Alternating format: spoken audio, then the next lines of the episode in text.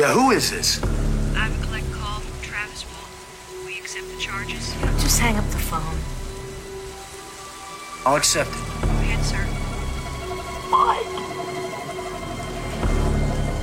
Travis. Help me. Hey yo, hola friends, how's it going? Shawn the Butcher, Vertebrae 33. This is In Madness Pod. How's it going, buddy? What's going on, Shawn? How are you? I, I feel like, oh, the beams got me. Oh, Oh, my eyes are rolling back in my head.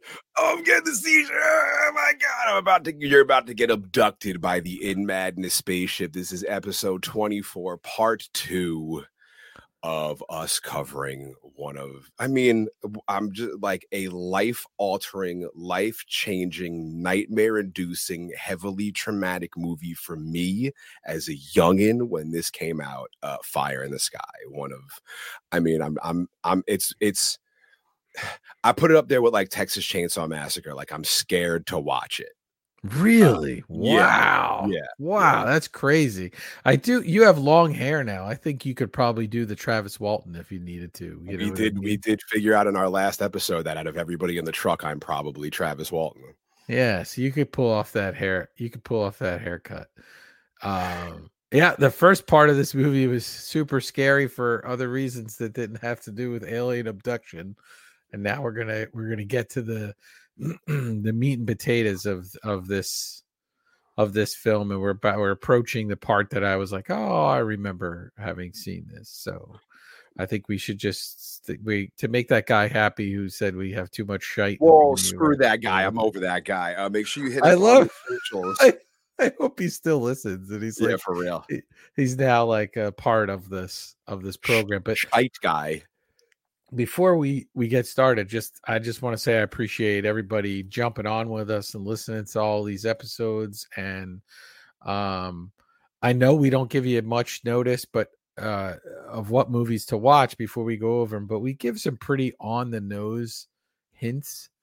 So if you want to do your homework in advance for you know the next film, we give some pretty good hints in our point five episodes at the end. So um I'm already thinking of hints for our next movie, next episode. yeah, I think any hint I thought of would just ruin it. Yeah, For yeah. people? too. But um but because I, like the idea that people would watch rewatch the film and listen to us and some people have said they have uh and to be helpful this this is on fire in the skies on hbo max so i don't know where else it is but you can watch it on hbo max so if you want to jump in and watch it again as we go through it um or put it on and turn the sound down and listen to us talk about it while you watch it you could do that. Um and i think we should we should get into it If you want to get in on the conversation with us, Twitter, Instagram, Facebook threads at In Madness Pod, hit us in the mail sack, inmadnesspod at gmail.com. We have made it a new customary thing to reach into our mail sack and read your emails on air.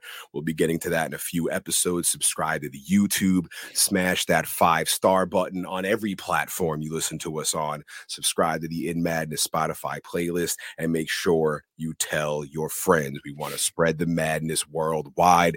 We want you, we want you to go up to your friend and be like, You ever see fire in the sky? And they're like, No, I don't think so. And then you show them fire in the sky, and then you tell them about this podcast, and then you just flip them into a completely different human being. And that's the fun of discovering new movies. And then you check out our playlist and you discover new music. And then you check out some of the cool guests we have on the show and you get into cool whole side quests and worlds. Uh, the In Madness tentacles spread far. And I like that. It's growing and growing by the year. And like where this Cthulhu sized creature eventually, hopefully, just lurking down the streets and, and, you know, taking souls. It's that's, Yeah. that's yeah. it's awesome and i think too you could get into some side conversations about town meetings and what kind of snacks they have at those types of meetings we're, we're trying to be a full service I learned that we learned that vertebrae was a Boy Scout in the last Cub Scout. episode. Cub Scout in the previous episode. for one meeting For one. i made one meeting that's it if they had better cookies i would have been a different person completely and we probably wouldn't have a podcast but here we are and we are over halfway through this film and when you last left us shawn Well, the whole on. first part of this film was filled with a lot of questionable moments. And I feel like Mhm. at the end of this episode, we will probably answer a lot of those questions to my chagrin. Mhm. Uh, but this this movie was my launching pad into like aliens and alien culture and becoming obsessed with aliens and outer space and sci-fi. And it horrified me for years, and it still does. And I still want to believe everything in this movie happened. And Um, Shawn, so this this comes out March, like we said before, March 12, 1993. X Files comes out in September. Were you watching X Files from the beginning? and, and now and now we'll have our in madness moment till uh, to where I say I have never seen not one episode of the X Files ever in my entire life. Wow. Well, you have because you saw the movie Fire in the Sky. it's an X Files episode. it is an X Yeah. Files. But yes. Oh, wow. It was never my thing, and I know people are who are like the cult. I know, but I'm hundred percent aware of the X Files fanaticism. Uh, and I tried watching like an episode, and I just was like, I'm not feeling this. It just wasn't. I'm more of a like, like I said, that show sightings, where it's just like. Here's an account of what actually happened, and it's like aliens hovering over, like that type of dumb shit. When it's like a story of like freeze aliens, I'm like, eh, like it just there's a disconnect for me. I don't know if that ever happened. I don't know. That's how I feel like. here. Freeze That's what I- aliens. I, love it. I love it. That's like a cops episode with aliens. And yeah, that's interesting. Space aliens. Yeah. But that's uh maybe we should do like a we should start a side podcast where we watch X Files and you talk about it For it. my first time, funny. yeah, Yeah. A watch along. We could do a watch if we ever do a Patreon, maybe we could do a watch along with X Files and we could go through the whole yeah, but if you don't like it, then you don't want to go through it. But if I, I you think want to yell at me on the socials for not liking X Files, uh, we are on the socials at In Madness Pod. Yeah, I'm gonna be. I'm gonna say that. Yeah, I mean, I was in and out of it at that time, but that was a huge show for a lot of people. Um, and this feels very much like an extended X Files episode. You know, like I said before, minus uh, Scully and Mulder. But so, all right, let's let's do it.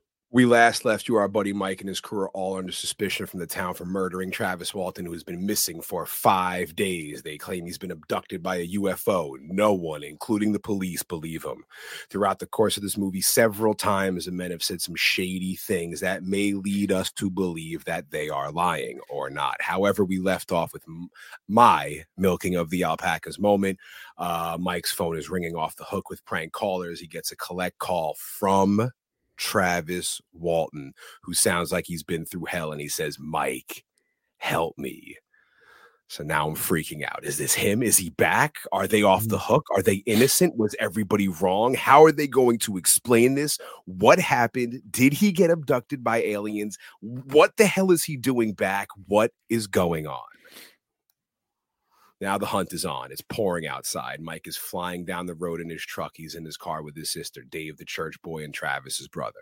He's telling And Mike, Shawn, why? I don't cut you off, but why did he bring so many people? He brought the whole corral with him. like he got this call and then you called other people you pick them up at their houses i guess and then get and then head out and now that you're this guy's been gone and you're gonna make him squeeze into this truck maybe the truck is such a piece of shit that it can't function unless it's always at max capacity. perhaps like it's like the flintstones car like they often put their feet at the bottom to op to operate it or something there's just there's just no reason to have He that many did- people in the He car did pick it. The kids are in the back. The dogs in the back. No, Yeah, poor Travis is gonna have to lay down in the bed of the truck to get him back home in the pouring rain. tie him to the roof. The trunk. The trunk is too packed. I was so worried about you that I stopped and picked up 17 people for the trip. We got McDonald's too. Yeah. So now the hunt is on. it's pouring outside. Mike is flying down the road in his truck. Uh, he's got everybody in his car. Uh, Travis's brother is in there. Uh, he's telling Mike he's been through this area a bunch of times. He doesn't remember any phone booth. Mike says he said he was calling from a gas station. His sister asks if Mike is sure it was him, and Mike shoots her a look like he damn sure hopes it was. They pull up to a gas station. It's hard to see. They look around. They see a phone booth, empty, nothing. Dave tells Mike this is just someone's idea of a sick joke. Mike's not having it. He says there's another gas station up north. Travis's brother doesn't think so, but Mike knows so when he's on his way. Hmm. They pull up to the gas station.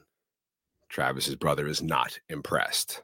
Mike says he knows it was Travis. It sounded like, wait, stop. What is that? Uh oh. Hmm.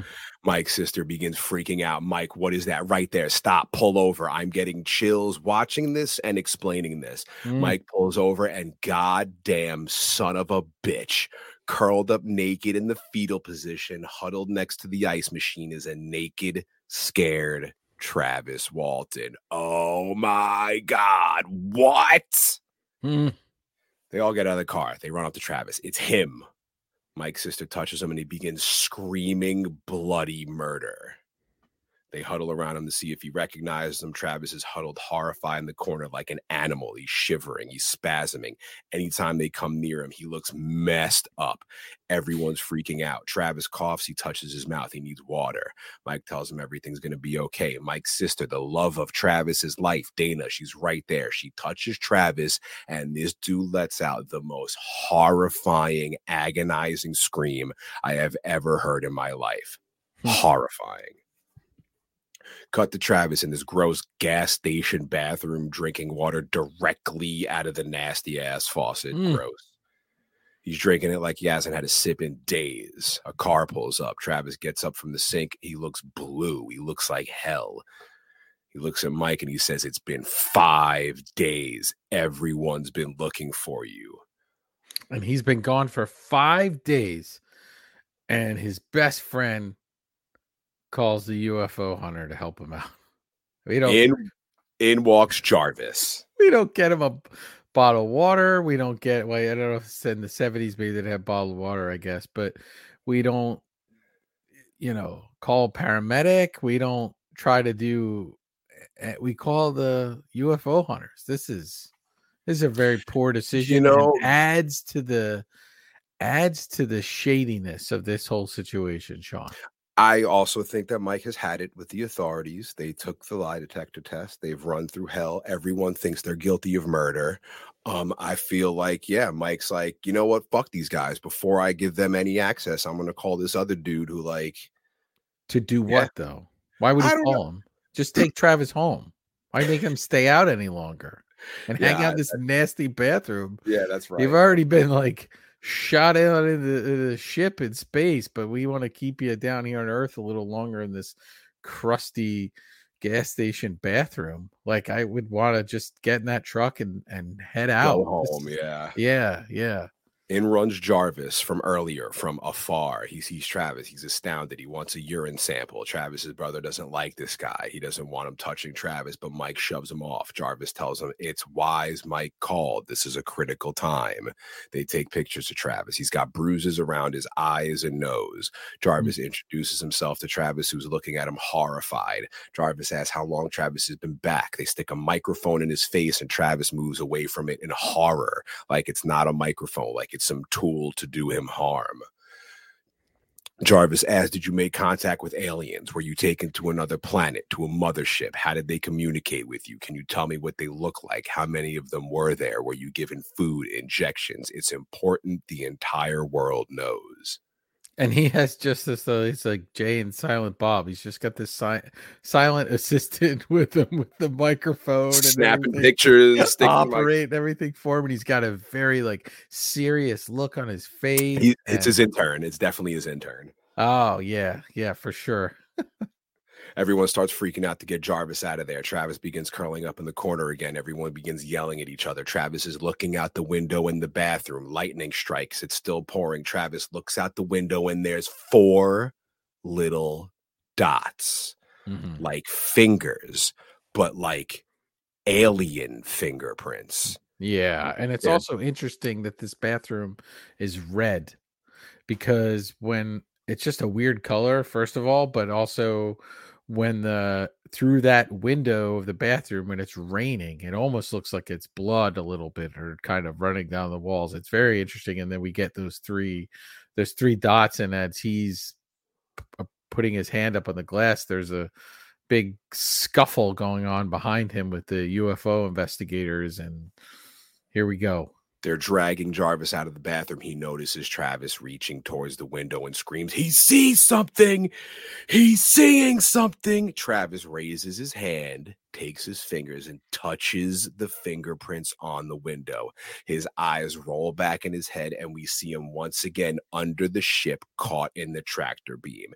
His eyes open, and boom, we get a shot of an alien Mm-hmm. This right here is the moment that I mentioned in part one of this episode when I was 10 years old and this moment happened in the movie. I got scared shitless and ran out of the room and went to my bedroom to play Mortal Kombat on Genesis. and this is this last like 35 minutes of this film that we're headed into is the best 35 minutes of this film by far and it almost makes this be two different movies completely. It turns into a horror movie. yes and this this just goes off the rails quickly. Soon, Travis is Be- being yeah. dragged. He has no control. We see him being dragged through something. We get a shot of this device surrounding his eyeball. It cuts back to him touching the window with his eyes still rolling back in his head. An ambulance pulls up. They're taking him out of the ambulance on a stretcher. See, they called an ambulance into the hospital. We see Travis on the stretcher. He's beat up. He's cut up. He's got scratches and bruises around his face, dark spots around his eyes. As he's being dragged through the hospital, he looks off in the distance and it cuts back to inside the ship then back to the hospital, then back to inside the ship. There's two dudes pulling him on the stretcher. It flashes to two aliens dragging him by his legs. Then back to the hospital where one of the guys asks, What happened to this one? Because Travis is in bad shape. The shots keep intertwining him in the hospital, him on the ship. He's dragged into the emergency room, which is intertwined with the shot of him being put in an operating room on the spaceship. The shots of the doctors above him are intertwined with shots of aliens above him, and Travis looks horrified. and this is really cool this is very it looks a little like alien the movie alien and a little like kind of the nostromo uh, a, a little bit going on and it's all very hazy and and uh, this, these shots are really cool We cut to him in a dark room by himself. He's in a hospital bed. Mike sneaks in to see what he's doing. He says he's glad Travis is back. I really missed you. They had a search party out for days. They thought we killed you, man. Mike's laughing. He tries to get a reaction at Travis, but he's just laying there, eyes open, still as a statue, not moving. Mike tells Travis uh, things aren't good with him and his wife. He doesn't think they're going to make it. But my sister Dana loves you. She's been a basket case. I was broken up too. When I came back up there and you were gone, I Mm. can't tell you how awful I felt. Only then, horrifyingly, does Travis slowly turn his head and tells Mike, When you came back, Mm. Mike tells him the guys thought he was dead. He got blasted by the light and the guys got scared. Travis says, You left me there? Mike See, says, this is on. the scene, Shawn, we would have never had because I would have said, I didn't leave you, Butcher. I didn't leave you. I was right. I threw that rock at your head and you didn't move. So I don't know what to tell you, man. I thought it was a Sanguisugabogg show and you just passed Oh. out for a minute. Mike says, Come on, what'd you expect? I came right back for you. Travis is over it. He looks away, angry at Mike. Mike calls him a son of a bitch and says, If you didn't leave the truck in the first place, none of this would have happened. Yeah, and that's mean by Mike too. Like the guy's been through a lot. Just kind of let I I think you just let that go and let him it settle in that he was left there and kind of resolve it later. You don't have to really lash out at him, but we did establish that Mike's got a lot of other things going on and issues with his marriage, so and he's got the town coming down on him and he's showing up at town meeting to defend himself. So, yeah. He's got stories he's got to keep together. Mhm. Travis is headed back into the world. He looks beat up, a shell of his former self. He's being walked out of a psychiatrist uh, who wants to have a conversation with him soon. She wishes him luck. He walks out. There's a ton of reporters, everyone screaming questions at him, flashing pictures. Total hell for this poor son of a bitch. He quickly gets in Dana's car and they drive away. And there he is, the legend, Travis Walton, in the middle of town, sitting in Dana's parked car, and everyone cannot keep their eyes off him. This is one of the most ridiculous scenes in the movie. You get, you get this guy out of the hospital and then you just drive to the center of town, much like the diner where they went to the diner before, and then you just make him sit in the car Like a outside zoo this animal. snowflake market. You know what's going to happen. You got to be able to get this guy home. And the scene after this, I'll explain why, but it makes it even worse. But I did notice there's a sign on the market. It says toilet tissue, a dollar fifteen a four pack. Shawn, a dollar fifty. So, you know, when people get nervous, they stock up on to- toilet paper like like crazy. So a dollar fifteen for just a four pack was pretty good. But this is a kind of mean move to leave him in the car like this. And There's more mean moves coming up. Horrible planned ideas. horrible ideas. Yep. Horrible. Everyone does this guy wrong. Everyone does, and nobody cares. This is we're gonna get a scene. We're gonna get a scene coming up, but we'll, we let's not jump ahead. Let's let's. I feel so bad for him. Uh, even if he is a scammer, everyone is staring at him. A kid runs up and pushes a newspaper against his window uh, with the news of his return. Travis rolls down his window and the kids ask for his autograph. Travis is confused. Autograph? The kid's like, Yeah, you're famous. You've been to space. Travis takes the kid's pen and signs the paper. And just in time, up walks Lieutenant Watters to watch it all happen. Hmm.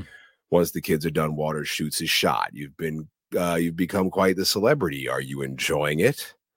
He asks, word is tabloids are gonna give up a big hunk of cash for your story rights. You hit the big time. Congratulations.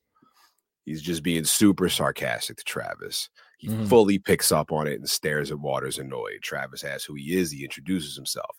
I've been on the case since you disappeared. Where you been the last five days? Travis can't remember. Water Water says the doctor at the hospital says you went five whole days without food or water.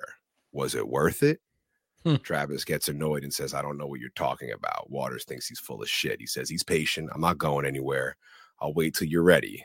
Welcome home, and then walks off. Travis is brought home Mm-hmm. to a fucking house full of people.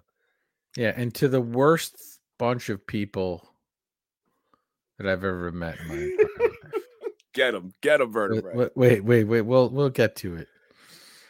uh is jam packed wall to wall like the Hatebreed show at Amityville Music Hall last week. Crazy. Everyone's welcoming him home. Everyone claps when he arrives. Travis is in shock. Little Greg walks up to him and holds up the tabloid paper. Look, and there's Travis and his buddies on the front of the National Inquisitor with the Mm. headline Arizona Man Kidnapped by Aliens.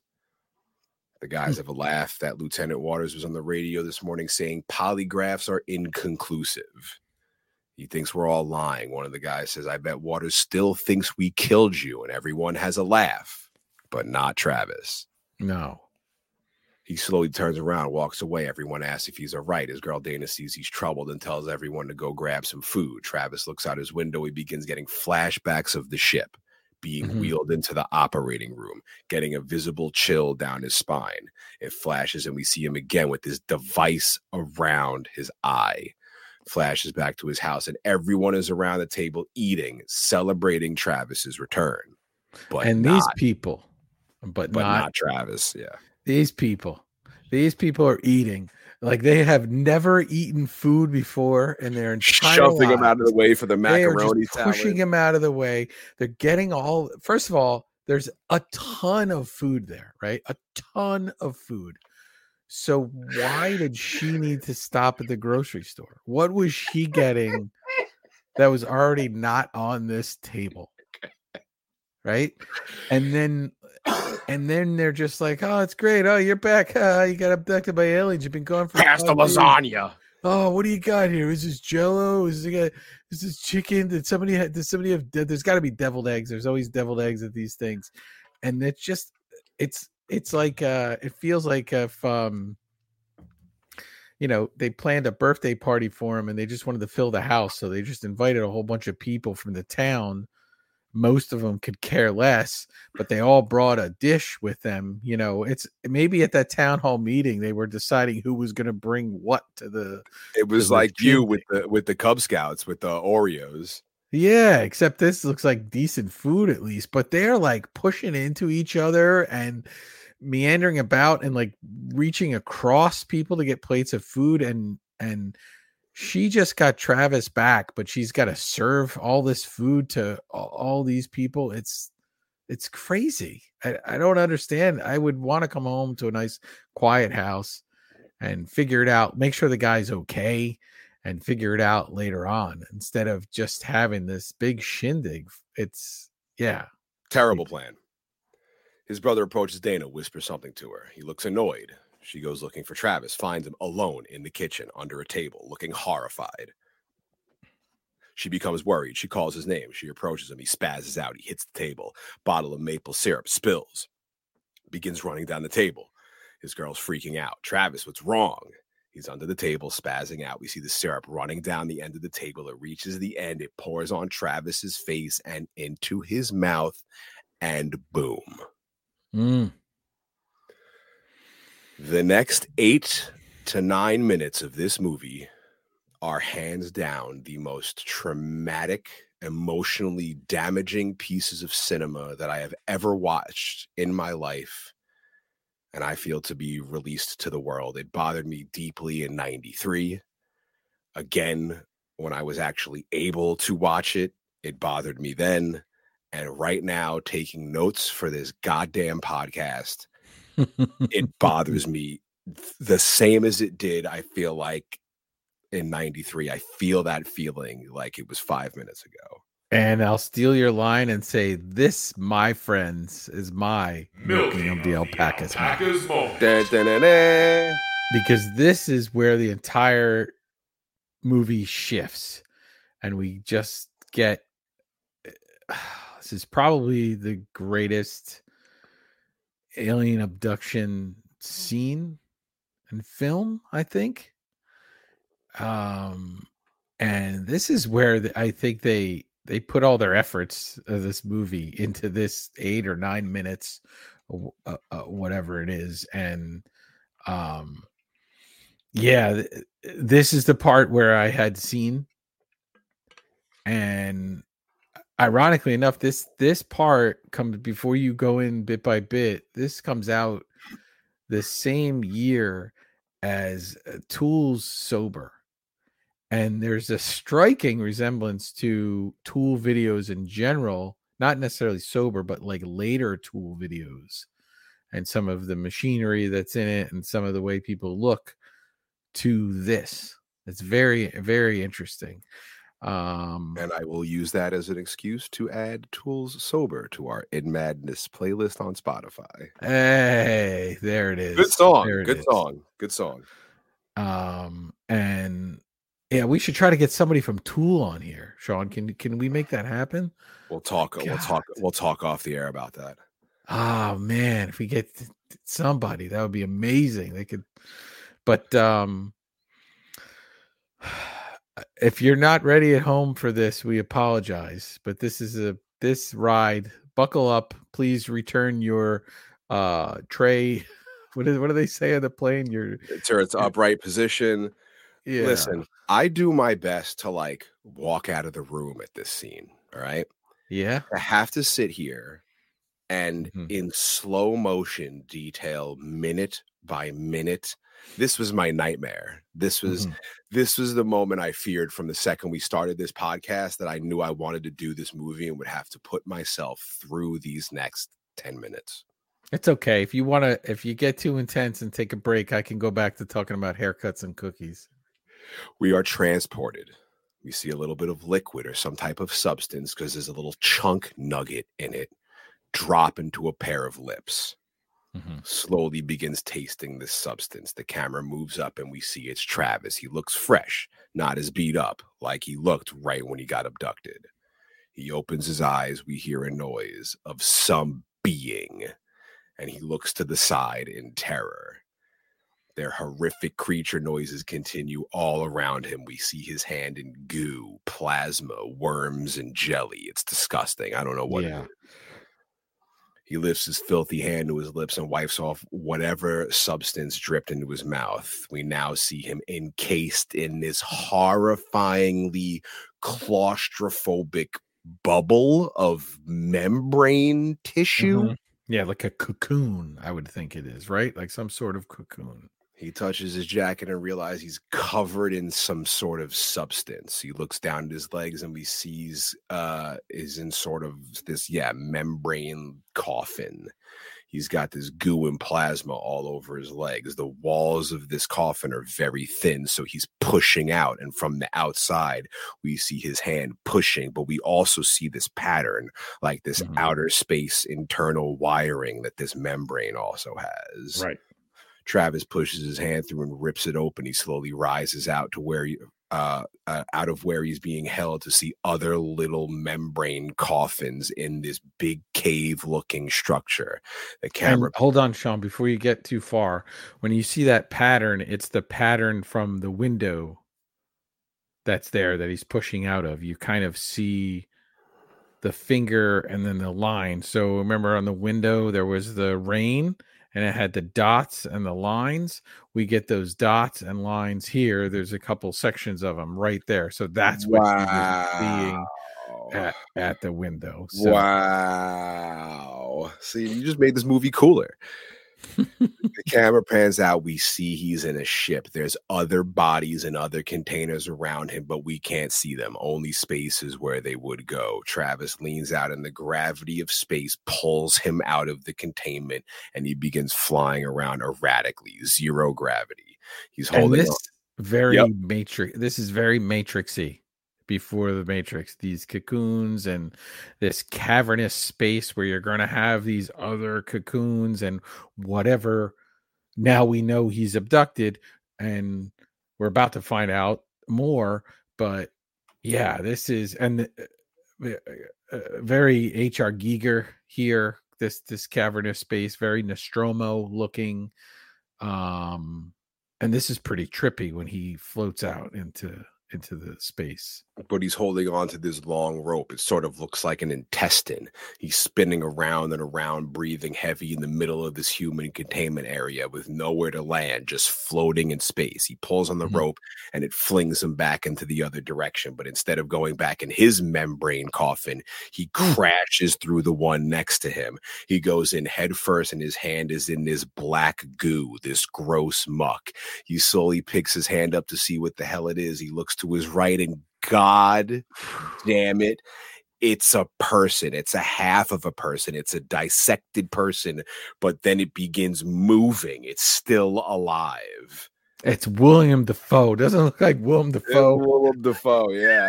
that's we're gonna we're gonna say it is and no you can't fight us on that one but yeah this is so we know that they're let's stop for a second because this is a super intense scene and let's put ourselves in trap like he wakes up in this space has no idea what's going on he's all if you steal a line from ghostbusters 2 he's all drippings with goo he breaks out he, he breaks out of the membrane he's floating around he ends up somewhere else they've given us a lot so now we know that these aliens are you know capturing humans ha- harvesting them maybe they're using them some for some sort of energy or uh if this is killer clowns from outer space these are cotton candy cocoons that they're putting them in and this is pretty intense pretty gross and it only goes up from here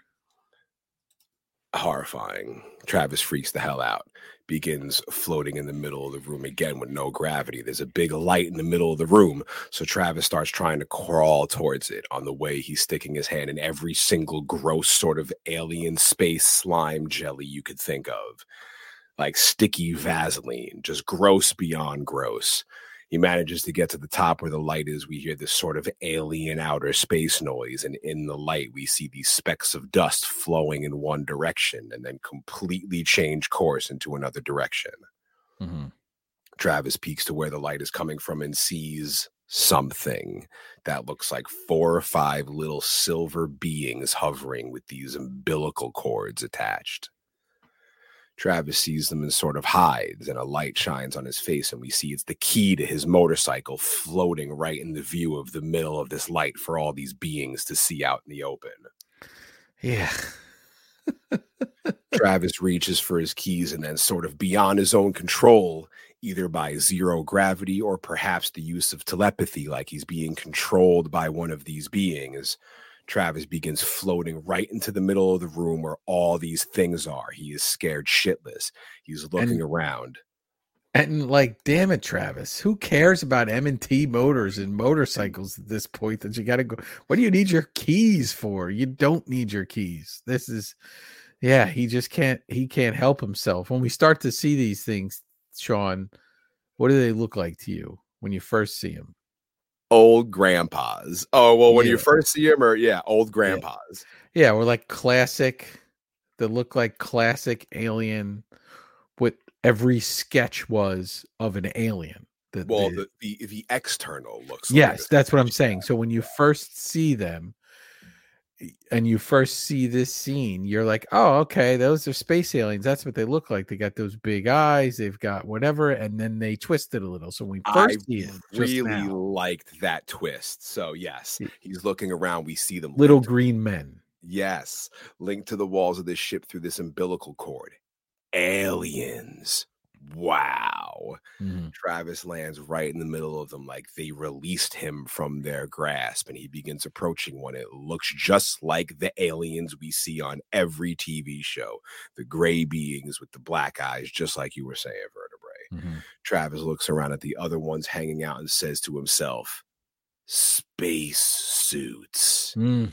So these aren't what aliens look like. This is what their suits look like. Again, very much like Alien, the uh the dude in the the thing in the beginning that they found, the big giant thing.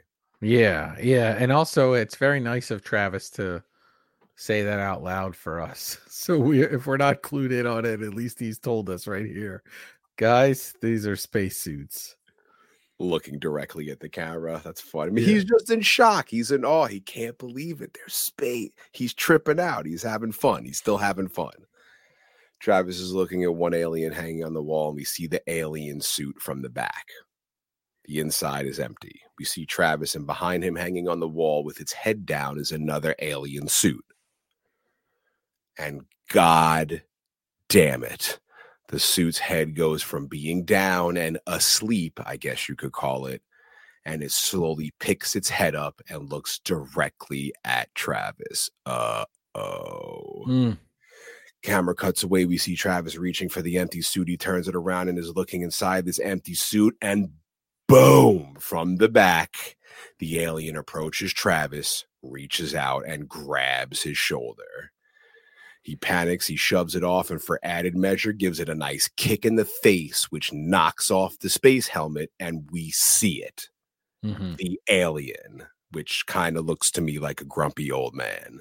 Yeah, no, oh, like monst, very monstery, very kind of could be from a Tool video, like we said before. Also looks a little bit like there's an artist Chet Zar who's done work for Tool and paints a lot of monsters, and and his paintings have a little bit of that look to it. He actually has a art podcast. We should see if we could get him on here. He'd be a good person to talk to. But um, yeah, really cool. I love this moment where oh it's a little green man no it's a suit oh wait one of them's moving at us and then we get this reveal and yeah it's very cool Travis finds a hole to escape before going through. He looks back, and the grumpy old man alien gives Travis a look like, You're gonna get it now. Mm, Travis escapes in the hole, and behind him, we see the alien chasing. Horrifying. This is every nightmare I have had since 1993 till today. Travis seems to get away and then yank these little alien hands, grab them, and that's it. mm. This this is the milking of the alpacas of all time. Mm. One of the most horrifying scenes, most terribly traumatic moments in movie history. I'll put it in the top. I'll, I'll I'll put it at number one. I'll put it at number one. It's- Wow. It's it's ho- it's so hard to watch. It's hard to watch. Travis is being dragged through the ship. We see two grumpy aliens dragging him by the legs. Travis is reaching out, trying to grab anything to try and stop and defend himself. It seems the ship is just littered with stuff from other people they have abducted. Horrifying. We hear the aliens grunting, sort of communicating we, with each other. Travis is looking around, panicking. He passes what looks like a kid's pair of shoes floating in the ship in zero gravity amongst all the other previous victims' trash. Again, horrifying. The aliens are dragging Travis grunting and bring him into this operating room and slam him on a table. They begin ripping off his clothes, manhandling him. The aliens are looking at each other, almost communicating with each other. One rips off Travis's necklace. He looks at it like he's going to kill it. Then the two aliens look to the foot of the operating table, and there's another grumpy, old, horrifyingly scary looking alien who I presume is the head of this operation. and they all have a little bit of a Look from Groot. I am Groot from, They do. from Marvel, a little bit like Cranky Groot, and uh, they don't have noses, so they don't have to worry about what all that gooey stuff smells like because they don't even have a way unless they smell it another way. I don't know, but um, and they're not clothed either. So before we get into the probably the most intense part Oh of this, God. um we're to presume that they put these suits on well we, they abducted travis with the light. But these spacesuits resemble what people always kind of say aliens look like. So we assume probably they've used those to go out of the ship for people to see them that way. And maybe they need them to breathe because maybe they don't breathe oxygen. Um and you know we presume they're aliens from another planet but they could be aliens from another dimension as well The Cloverfield dimension. oh perhaps we could tie it in Let's not. It well, approaches. listen shawn i want to yeah. tell you something though oh no. uh oh no. travis was gone for Seven. he was gone for five days and there was Uh-huh. a day before and a day after this might all take place over a period of seven days this film just want to throw that out there. If this is the first time listening to us we i try to find a way to tie anything into the film seven um and there you go i got i got you one. What sins does he break throughout the duration of this movie? i don't know what's the that something for that haircut probably The alien approaches Travis and stares at him from afar. We see an alien lay this blanket over Travis. A light mist begins to fall from the top of the operating table, Mm. which turns this blanket into skin tight, unable to move membrane sort of material. And oh it's now- brutal now Brutal. trapped, Travis is screaming bloody murder. This is like the worst TV dinner of all time. Just wrapped in this, like, oh, and this is, I've not seen something like this before in other films and since in other films. I'm putting it at number one, baby. Horrifyingly traumatic moment of all time. Horrifying is the theme I use now for the rest of this. What happens? I'm gonna the- call you on this because we're if we keep doing this podcast down the line, I feel like there's gonna be something else where you're like, this is the harm. It, it's all right because my, me and my buddies have an inside joke where I say everything's top five. My buddy's like, "You have you have 700 top fives. I'm like, "It doesn't Oh, yeah? top five. Yeah, yeah, yeah, yeah. There you go, then. This is horrifying. One of the aliens looks at Travis like, shut up, and nods to the other alien who covers Travis's face with this membrane as well. So now we see Travis screaming in this skin tight encasement, but now he's unable to breathe because he is covered from head to toe. Horrifying. We Mm. get this long shot of Travis screaming on the table. It pulls away. He's naked, flailing, screaming, completely encased and unable to move inside this membrane. A goddamn alien takes out a little alien Mm. scalpel tool and cuts around his eye, exposing his eyeball, which is just looking around in horror, totally bloodshot. The alien then drags the scalpel across his mouth. So now he can breathe, but no matter because all he's doing is screaming bloody murder. Horrifying. horrifying. And this guy's alien's hand is real shaky with the scalpel too. The way he's cutting it along there, like the first time you see this, you're like, "Oh no! Like what? What's gonna happen?" And and, then we find out why Travis was so upset at this uh, dinner party when he got home because there was that big plate of Jello that was out on the table, and now about to find out why he doesn't like Jello. The aliens grab this dark brown jelly and scoop an enormous wad into his mouth. Then they stick a clamp in his mouth to keep it open. All the while, Travis is screaming and choking. Horrifying. Horrifying. And I'm sweating, Shawn. My hands are actually I I am as we talk I am right now. physically sick to my stomach Yes. describing this. This is number one. I'm telling you. They then grab a goddamn cable and they shove about two feet of it down his throat. He Mm. is screaming and choking, and his eyes are rolling back in his head. Horrifying. They Mm. then stick this sharp, like Frankenstein bolt in his neck. They put this clamp device around his eye. Then this milk substance begins to pool around his eye, covering it completely. So his vision is impaired, but his eyes are still open. Horrifying. Mm. And down comes the needle. Ugh. This long device begins coming down from the ceiling right towards him. From Travis's point of view, we're looking up at the aliens, at this device coming down the whole time he's letting out muffled screams. Horrifying. Now, and this is a very cool uh device though like this is kind of neat looking device it looks a little Matrix. ish kind Yeah. of matrixy kind of device that's that's coming down here but um It gets You know, I- longer and longer and smaller and longer. Yeah. yeah like uh, uh, uh, i'm distracting myself when i watch this by thinking about this the coolness of making this device because oh boy Now, from the point of view of the device, we're slowly coming down towards Travis, who at this point looks like a goddamn Cenobite from Hellraiser. yeah He's encased in this substance. He can't move. He's got this clamp in his mouth, this long device down his throat, this clamp around his eye, keeping it open.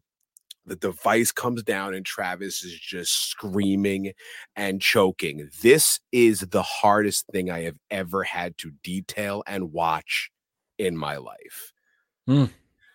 The device connects to tubes in his mouth and his throat and a bolt in his neck. And if that's not bad enough, here comes the needle Mm. out of the device right into Travis's eyeball, getting closer and closer. He is screaming and screaming. The music is pulsating, absolutely agonizing. This is my nightmare every night from the time I saw this movie till today.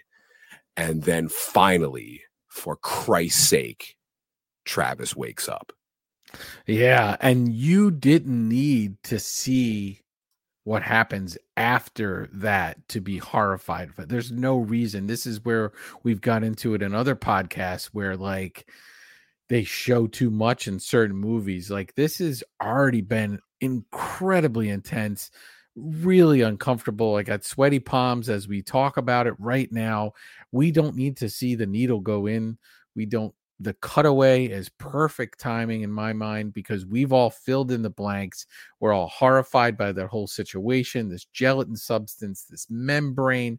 They've got it all going on. They got this liquid that fills into the eye, this milky liquid. Like it is, wow, it is a lot.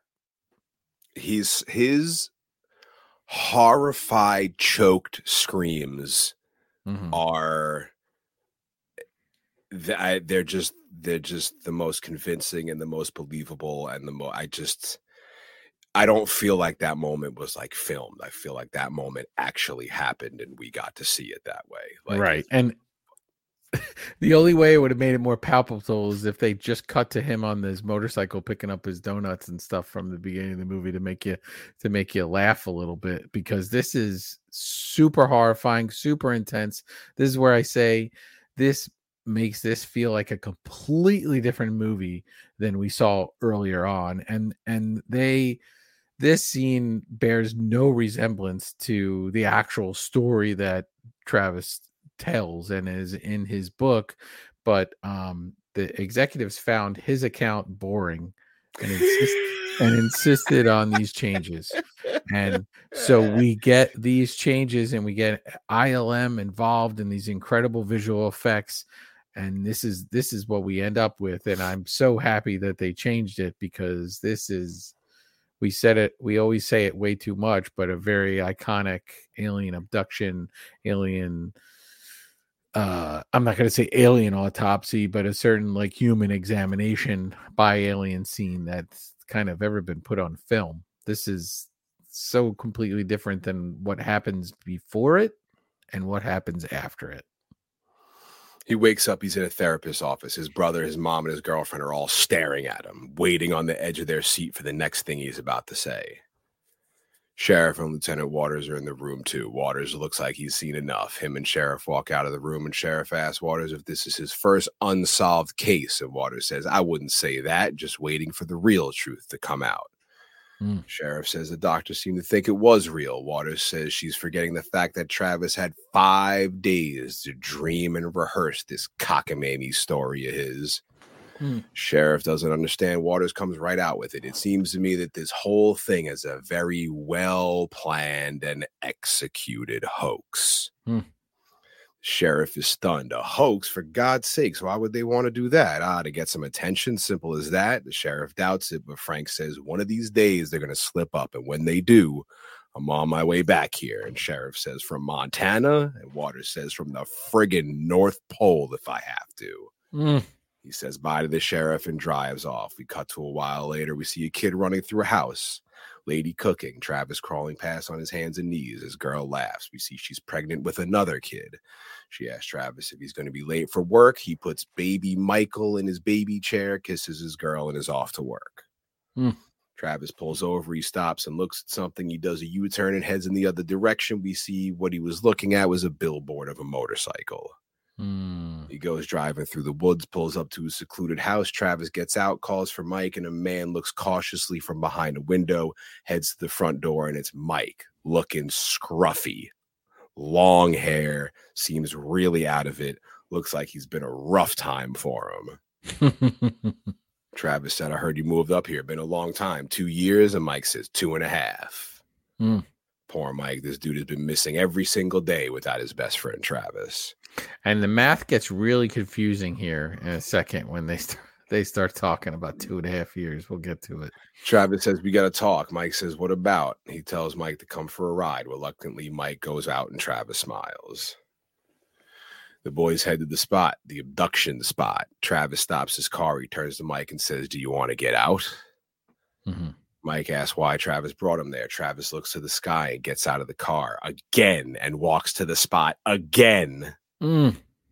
Mike sighs and gets out of the car. Travis is looking to the sky, wondering what else is out there. Mike tells him he doesn't like this place too much. Travis is like, Yeah, neither do I. I haven't had a decent night's sleep since I last saw you. Mike says the same. Travis asks if uh, it bothers Mike. He says, What do you think? Travis tells Mike he saw his daughters the other day. They're getting big. They miss you. Everybody misses you. Poor Mike. No family, no kids, Mm. on his own, missing his best friend. Travis tells Mike he's going to be an uncle again. Mike says, Again, because he's been off the grid. He didn't know Mike that he was an uncle to begin with. Travis tells him Michael is almost two and Dana is three months pregnant. All right, stop you there, Shawn. I'm stopping. Two and a half years. They haven't seen each other. He has a son who's two. His wife's three months pregnant. We presume he hasn't seen him from that day in the hospital when he walked out and found that he left him. how in two and a half years' time do they already have a two year old and a three month pregnant wife? The math doesn't doesn't work out. Nine Maybe he months came off- pregnant. he came off that that that ship and he, he can like impregnate quicker and and yeah maybe he's got stu- maybe they gave him super sperm on the ship Yeah, they need by my math it, it needs to be like three years. And some change probably. Three three and a half years probably not two and a half years if he has a two year old but uh yeah that threw me. I was like wait he said two and a half and then she's two year old and then three months pregnant? And uh, that math was all messed up on that. Out of all the shady weird things that happen in this movie and that's the one that threw you I have a lot of theories on that. No, I'm just kidding. Mike is touched that Travis names his son after him. The men both look off into the sky. Mike asks why they're there. Travis says he's been doing a lot of thinking about that night and says it was all his own fault. He should have never gotten out of the truck. He tells Mike whatever he did, it's okay. Mike says, same goes for you.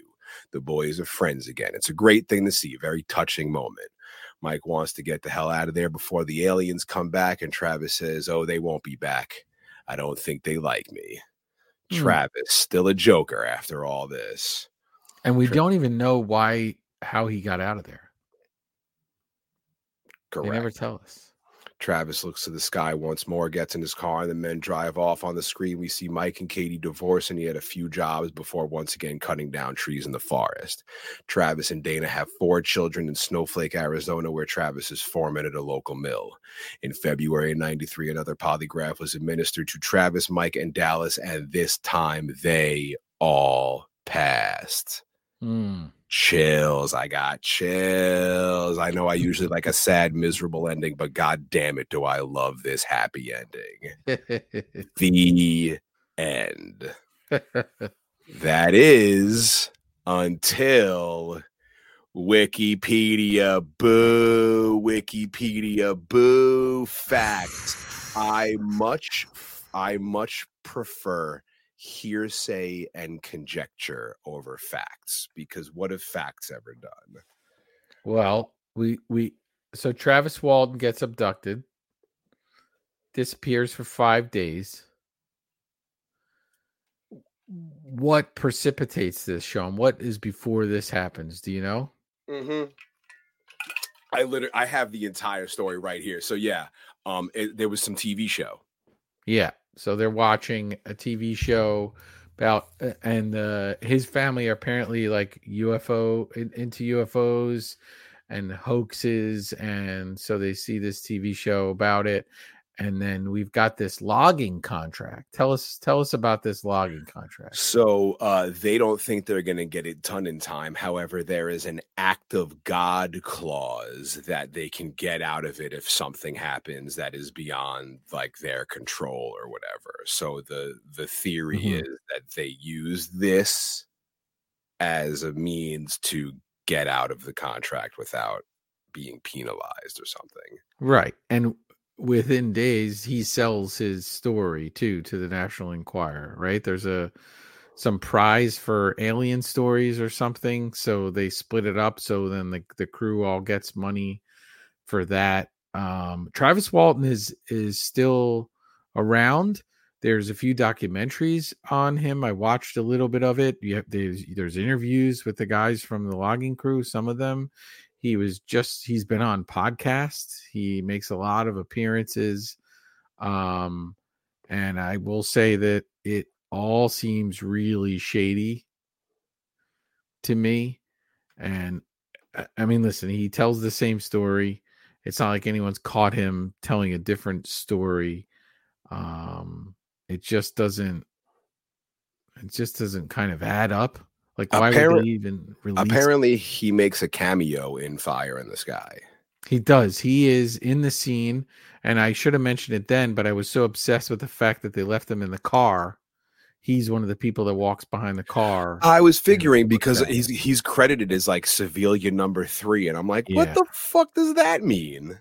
yeah, he's in it, and he walks behind the car, and, and Oh, that- he's the that- guy that that looks down. at- Yeah, yeah, yeah. Uh, So, but I, I don't think, I don't think any of this, true, untrue, whatever, uh, should take away from those nine minutes of what they put on film for those nine minutes. There's nothing because those nine minutes are are completely fictional anyway, if you believe his story. And to me, that's the best part of this film. I do like the idea of it being a procedural at points. I and but it, it felt like they were trying to do too many things with the family story and the procedural and and and, and all of that. But um I thought that was interesting.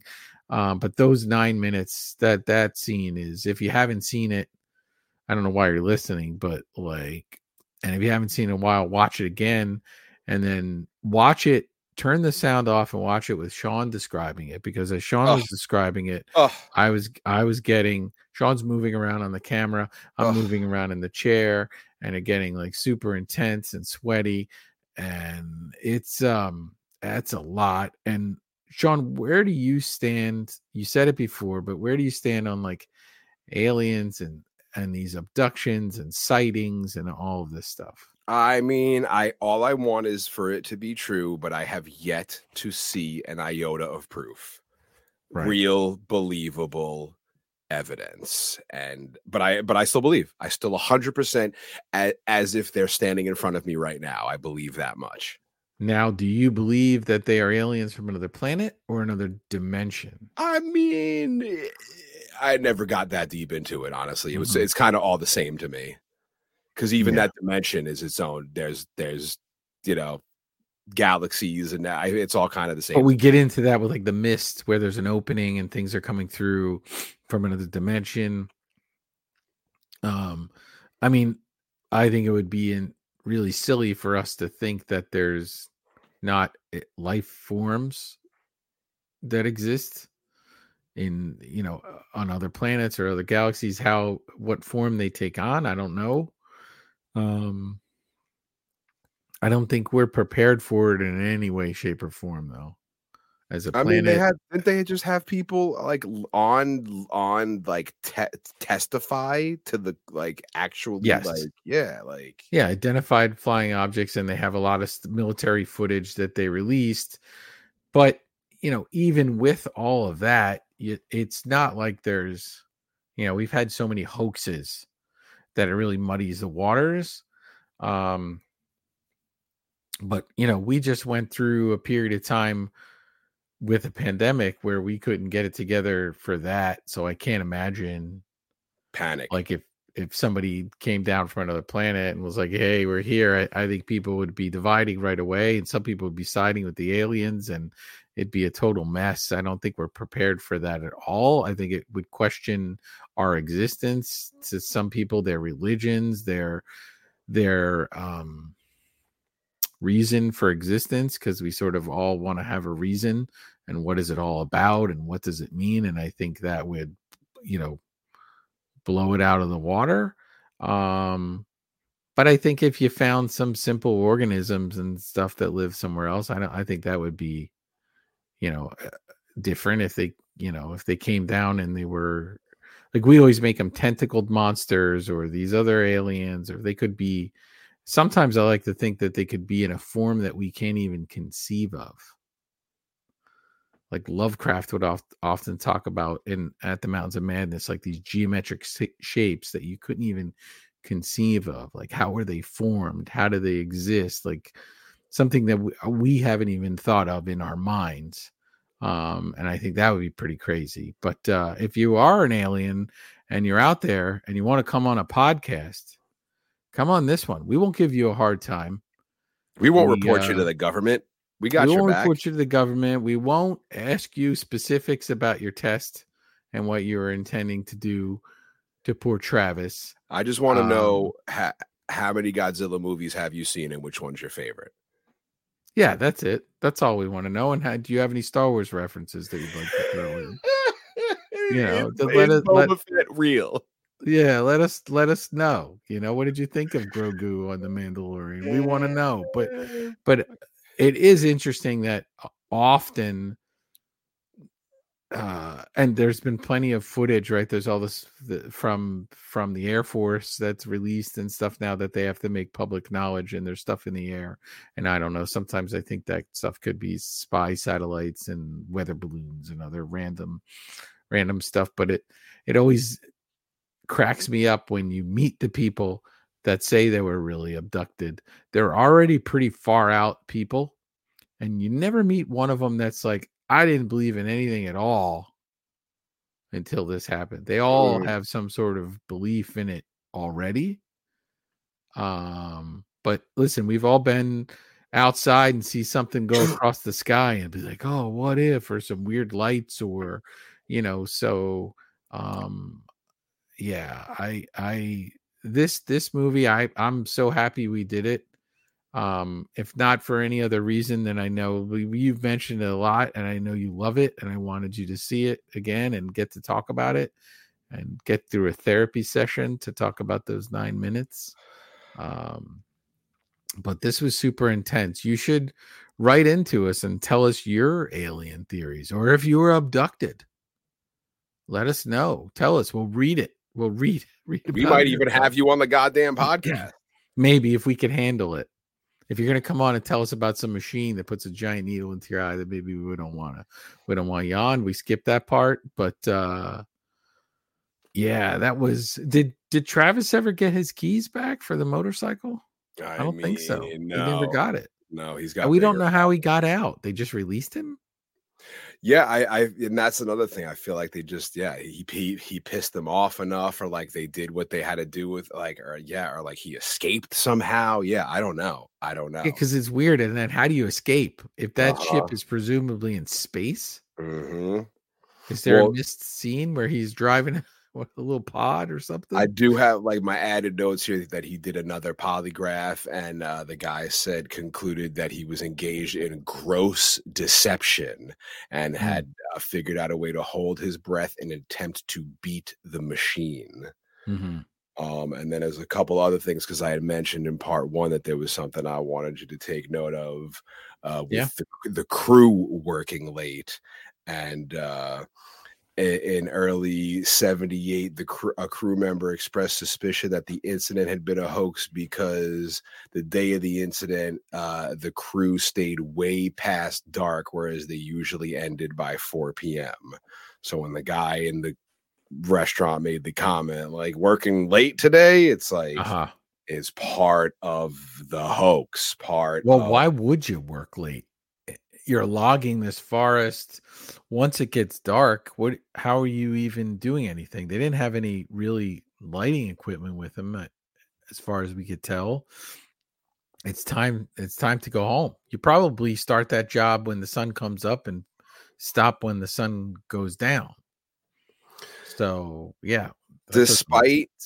All the shadiness and all the things that came to light and all none of that matters to me because all that matters to me is the moment like this came out and mm-hmm. the based on a true story and there being no way for my 10 year old ass to fact check this and my buddies seeing this and in the schoolyard at recess we're in there and my buddy's like and then the syrup drips in his mouth and then everything and i'm and i haven't seen this movie and i'm like i'm getting scared in the schoolyard from him explaining it to me. Like that's how this movie this movie lives inside me. It's not just like it is like it gave me nightmares before i even saw it like and continues till this day uh when i when i when uh i so funny i was just watching an episode of dr katz professional therapist whatever and this dude's like i pick my side of the bed and i stay here because i know the boogeyman's gonna come in and he's gonna go for this one and that's how, how i always think like i always when i'm by the door and i'm in bed and i'm like I keep myself fully covered because I feel like if I'm fully covered, the aliens won't see me when they come in to, to take me away. so I always keep my covers are like around my beard line. I- nice. I, that- like a limb hanging out from no, no a foot hanging out. Really? Yeah.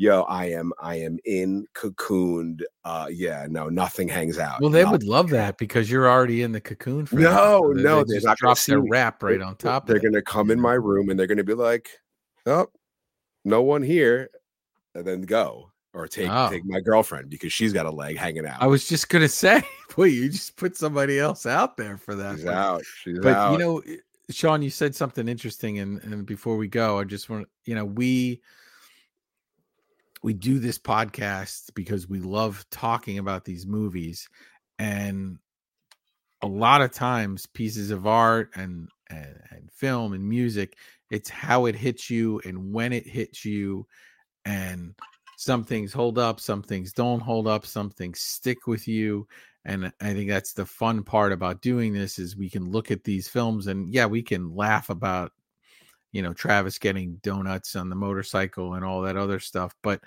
you know this is something that had an impact on you as a human being which led your path you know led you down this path to these types of movies and and situations so i think that's really cool um and i think if you just listen to us talk about it and you haven't seen the movie see you got to at least watch the entire movie once um and then you can go back and watch that nine minutes again by itself but never, never, never. you got to at least see you know that amazing dinner scene when he gets home and everybody's scoffing down all that food in like two seconds but it's cool because that's that's what makes this podcast is the fact that you and i both get into this stuff so much and then we have an outlet for it where we get to talk about it so i could care less whether travis walker really got abducted or not because it made Walton, Walton. Walton. Did I say Walker? Yeah, I just changed his name. A whole a whole three hours we did on it. I called him a different name. Well, we were calling him Travis so much, just Travis. Travis. like we knew him, like Trav. But yeah, I could care less if Trav really got abducted or not. Certainly wouldn't want anything bad to happen to the guy. But um, it made for the most, you know, one of the most epic nine minutes of an alien scene on film. So we appreciate that and we appreciate everyone listening to this We want to know what you thought about this movie or any of our previous 24 movies on the socials at In Madness Pod. Hit us in the mail sack where you can leave us more than 140 characters of what the hell you want to talk about. Anything you want to talk about from our last year of movies. If you want to dip back into Killer Clowns, if you want to go all the way back and dip into Gremlins, we don't care. If you want to talk about something we brought up on a point five episode, which are very fun because they're short and we could talk about whatever the hell we want. Make sure you send us an email about it. We will read your email on the show. It helps build new great ideas in madnesspod at gmail.com. Subscribe to the YouTube, give us that five star review, subscribe to the In Madness Spotify playlist, which will now have Tool added to it. And we already got Whitney Houston and the Dillinger Escape Plan. It is just a batshit crazy playlist. And make sure you tell your friends. We want to spread the madness worldwide. We want everybody listening, everybody in on the fun, checking out these movies either for the first time or for the millionth time. I, I love when people are like, "I haven't watched this movie in 15 years," and I went back and I li- and I watched a movie and I listened to your podcast, and I'm like. I just gave you six hours of something to do, like watching a movie, checking out a podcast. Like it's just, it's the amount of time you put into interacting with this podcast and it means the absolute world to myself and vertebrae because we put a lot of work into these uh, podcasts that we drop for you every single week Awesome. Yeah, it's been a lot of fun. And this is our, you said 24 movies, but this is our 24th movie. this is our 24th movie yeah, Yeah, we're on, we're on 24. Um, but thank you everyone for listening. There's no reason for us to tease a movie because well we are I'm, our plan for next week i hope uh, is is we're going to do a point five a shorter episode. Um we're going to have uh, my plan is to have a a good friend of of mine and who will become a good friend of the show as well. We don't have to tease or anything i'm just i'm hoping it happens. So we'll, we'll Mhm. lock it in and we'll see what happens but our Yep. next episode will be a point five and we got our next movie ready. We'll tease it in the next episode and then we me and you vertebrae got to link up and plot out our next uh, month and month and a half, which is crazy. I mean, we just planned this other month and a half, and I can't believe we've blasted through pretty much everything we're going to do already. So, lots of fun movies, lots of fun talks, lots of nerdy things we're going to get into. Is there anything else you want to promote before we go? No, well, I do, but I also want to say that we we will we've had two movies back to back that were kind of alien or creature based, and we'll go in a different direction. We're the going left. Yeah. next- yeah, we're making a turn. Um, appreciate everyone listening. I'm Vertebrae33 on all social media stuff. I have a website. I sell shirts, sell shirts at Hot Topic online in my own store at posters as well. Um, and appreciate everyone listening. And we will catch you down the road. Episode 24.5 in Madness Pod.